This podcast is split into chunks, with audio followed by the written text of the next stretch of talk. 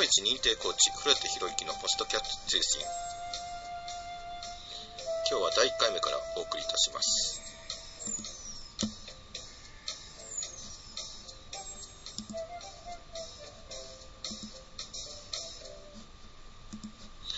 はい。では、始まりました。古舘博之のね、ポストキャスト通信。始まります。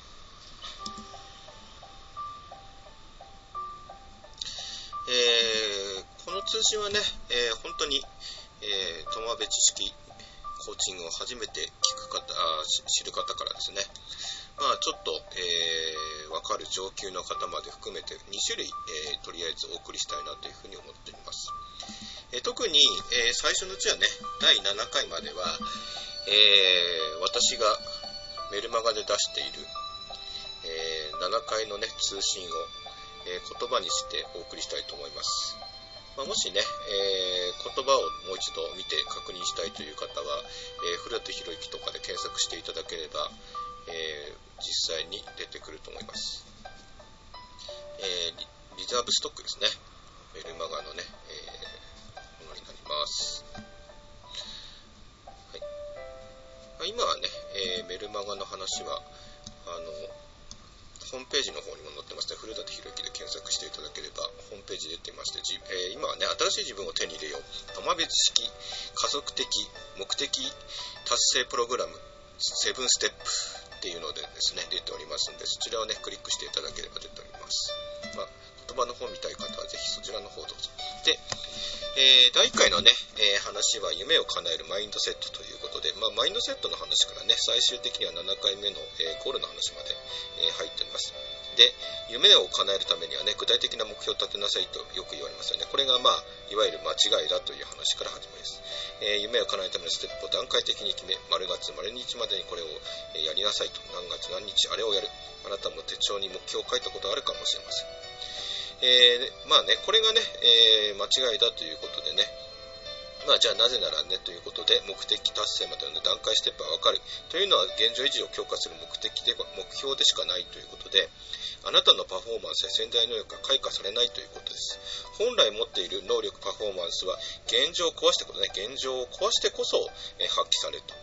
えー、まあ、そのためにはね、あなたの脳を変える、マインドが必要だということです。多くの人がね、よく勘違いしているのが、えー、このビジネスの世界の成功のみ。考えているかもしれませんが、まあ、実際にはそれだけではありません。幸せ、生き方、遊び、趣味、プライベート、大切な人や家族など周りの、えー、あなたの周りを含む人生全てに対して、えー、これがね、無限に開花されるプログラムが、えー、こういった、えー、トマベ知識のね、えやり方なんですね。で、一度このね、マインドセットを覚えると永久にあなたの生き方を変えることができます。えー、さらにそのようなマインドを持ってあなたは周りに大きな影響を与えることができます。それがビジネスの成功や自分の夢の実現、キャリアアップ、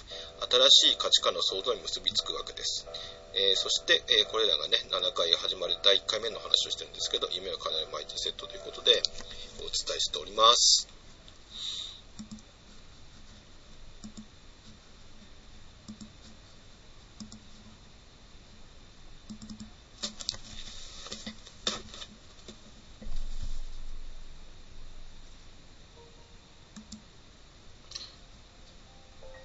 さてね、えっ、ー、と、実は、えー、こちらのね、えー、話の中にもやっていただけるとですね、さらに、あの、メールがやってきます。で、えー、今日はね、何の話かというと、私ゴールデンウィーク、えー、今日ちょうど終わりなんですけど、その話をちょっとお話ししたいなというふうに思います。えー、皆さんゴールデンウィークいかがお過ごしでしょうか？今日ね、え5月6日の、え録音をしておりますが、私はね、最初は実家に行って、えー、その後ね、えー、熊野詣奈良詣をいたしました。あの、神社仏閣とコーチングってなんか繋がんないような話なんですけど、現実はね、えー、非常につながりがあると。えー、実際にはね、えー、博士なんかこの話をしてまして、え喋れないような話なんですが、せっかくですね、え聞いていただいた方、えまたはメルガマをね、取っていただいている方にね、こっそり教えたいということで、これは本当に、えー、極秘中の極秘です。はい。でね、もともとね、トマベチ式コーチングというのは、えトマベチ、え秀人博士の理論と、えー、類対するコーチング式のコーチングくっついているというざっくりした説明でね、これでちょっと、えー、それでいいのかって言われそうなんですけども、まあ、それ以上話すると長くなりますので、まあ、そんなくらいで、えー、まあ、トマベチ博士のね、理論の話をちょっとしたいと思いますけどね。あの、もともとね、私も、えー、トマベ知識にはまった理由はですね、その最初は内部表現の書き換えです。えー、200冊以上、もう200冊を超えてると言われてる、えー、トマベ博士の本は、えー、まあ特にね、初期の段階は内部表現の書き換えというのが多くて、私もね、どちらかというと、えー、そちらに興味を持って、えー、友別式っていうのを始めた、えー、方です。ぶっちゃけね。で、現在も、えー、気候の本がね、出てますが、まあ、内部表現の書き換え技術っていうのは今、気候のね、え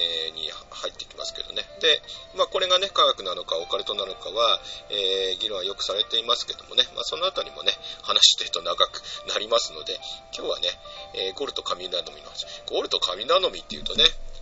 まあ、悪くだけ言ってるようなもんですけど、実は、えー、博士もね、えこれはここの話だけなんですけど、ゴールと神頼みの話をよくしてますよね、コーチングね。はい。で、えー、ゴール設定のね、大切さは言うまでもないんですが、えー、まあ、ここでね、ゴールの設定どうするかっていう話ではなくてね、えー、今日は、えそのゴールを設定した後の話をね、えちょっと話したいんですよ。で、ましてね、えー、神頼み、神頼みっていうと、まあね、聞いてる方々はね、もうコーチングで神頼みバカなと思うかもしれませんが、えー、まあ、ここが結構ね、大事なんですよ。で、実は博士も結構ね、言ってるんですけど、本なんかにも書いてますよね。えー、武士、あの、神社仏閣でのお参りご祈祷っていうのがね、えー、結構大事だということなんですね。聞くんですよ。って書いてますし、まあ実際ね、えー、これ喋っていいのか分かりませんが、博士、えー、ご祈祷の話よくします。とてもよく聞くご祈祷師がどこどこにいるとかっていう話はね、えー、多分、え聞いたことがある人は聞いたことあるのかなというふうに思います。実際書いてたりもしますけどね。で、まあね、実際に本当に、えー、ご祈祷で、えー、夢が叶うということはよく出てきます。で、えー、博士はこれをね、サラサラサラってこう喋っておりますが、実際にはね、この話も、えバックグラウンドがあって、単なるオカルトの話をしてるわけではないんですね。まあ、これもね、説明してると長くなりますので、えこの話ね、それくらいにしていきたいと思いますが、さてね、えー、アファメーションなんですよね。具体的な話ですと。自分の未来をね、言葉にして唱えるとアファメーションですよね。まあ、あの、私行った奈良とかね、えー、まあ、京都なんかね、奈良時代、平安時代となれば夜が暗くてね、明かりもなかったわけですよ。まあ、ですから、えー、神社仏閣っていうのとか、まあ、いわゆるね、あの、鬼がいるとかね、そういったものがね、まだまだいる時代だったわけですから、神社仏閣巡りってね、すごく大事だったんだろうなと思います。で、まあ、そそれに比べるとね、現代明るいですからね、まあ、あの神社仏閣巡りをするっていうのはなんか時代遅れのようにも感じますけど、まあ、仮にね、えー、最近パワースポット多少人気あると言われても、まあ、江戸時代のね、伊勢参りとか熊も熊野詣に比べると、えー、非常に人数は少なくなっているとは思います。まあ、私はね、好きで行くし、まあ、もともと社会の教師、中学校の教師ですからね、えー、神社仏閣、えー、特に30過ぎてあたりかな、40くらいになってから非常に興味を持ってこうやって歩いてるわけですが、まあ、何もね、えー、ちょっと失礼な神社仏閣に申し訳ない。自社でなくても人に対してアファメーションってできるんですよねっていうことをちょっと含めながらね、お話をしていきたいと思います。もともとね、私、岩手に住んでいましたけど、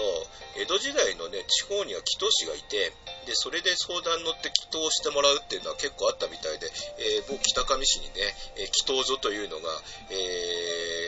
と、移築されておりまして、あ、当時はこうやって祈祷してたんだなっていうのがわかるんですね。まあ実際それで、山伏なんかもね、そういう理由で多分、えー、いろいろそういうことしてたんだろうなと思いますし、まあ、比叡山のね、有名なおみくじが最初にできたという元山大師のところの、えー、に関しても、もともと私おみくじを引きに、えー、そこに行ったんですけど、まあ、そこで勧められたのは、くじ引く前に祈祷だと。えー、拝んでもらいなさいと。えー、その上で、えー、おみくじは引くもんだと。まあ、実はね、私の友人も、えー、おみくじ大好きなんですけど、まあ、祈ってからね、えー、本当に叶うかどうかを、えー、引くのがおみくじの始まりだということなんです。つまり、他人の、えー、他人にね、自分の目聞く前に、まずはゴール設定して祈ってみる。祈って何がゴールかっていうのをはっきりさせた、えー、ところでね、えー、実は拝んでみるっていうことが、えー、なんだ、あの、まあ、おみくじ引いてみるみたいなことが大事っていうことなんですね。ですのでね、あの、いかにね、ゴール設定して、それをね、えー、飽きずに、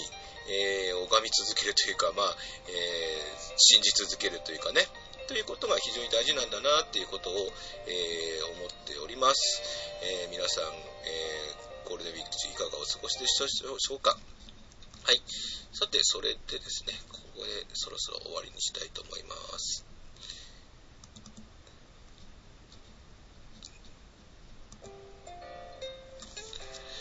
はい。ということでね、え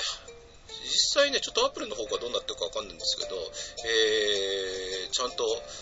なんか、入れてる部分については、現在、えー、聞いていただいているようですので、今回初めてこうやってまた第1号をね、作ってみました。えー、第2号はね、また同じように、あの、本当に初心者である人が、えー、トマベ知識コーチングの意味って何なのかなのところを一部にして、第2部はね、こうやって、えー、私が今、えどういう風に生活してるかっていうことですね。まあ、この間ね、神社行ったりとかして、私、え毎朝神社には行ってるんですけども、まあ、そこでいくつかこうね、え自分がこう今やりたいこととかを拝んでいるわけですが、まあ、そういったことも含めてね、えー、お話できればなというふうに思っております。はい、えー、まあちょっとね、最初の1は本当に、えー、お試しでやってみたんですけどね、あのー、愛知だ00番ってやつが入ってると思いますけどね、1はね、新たにこういった、えー、していきたいと思います。えー、ぜひね、えシリーズ化できればいいと思いますんで、ぜひ今後とも聞いてみてください。ありがとうございました。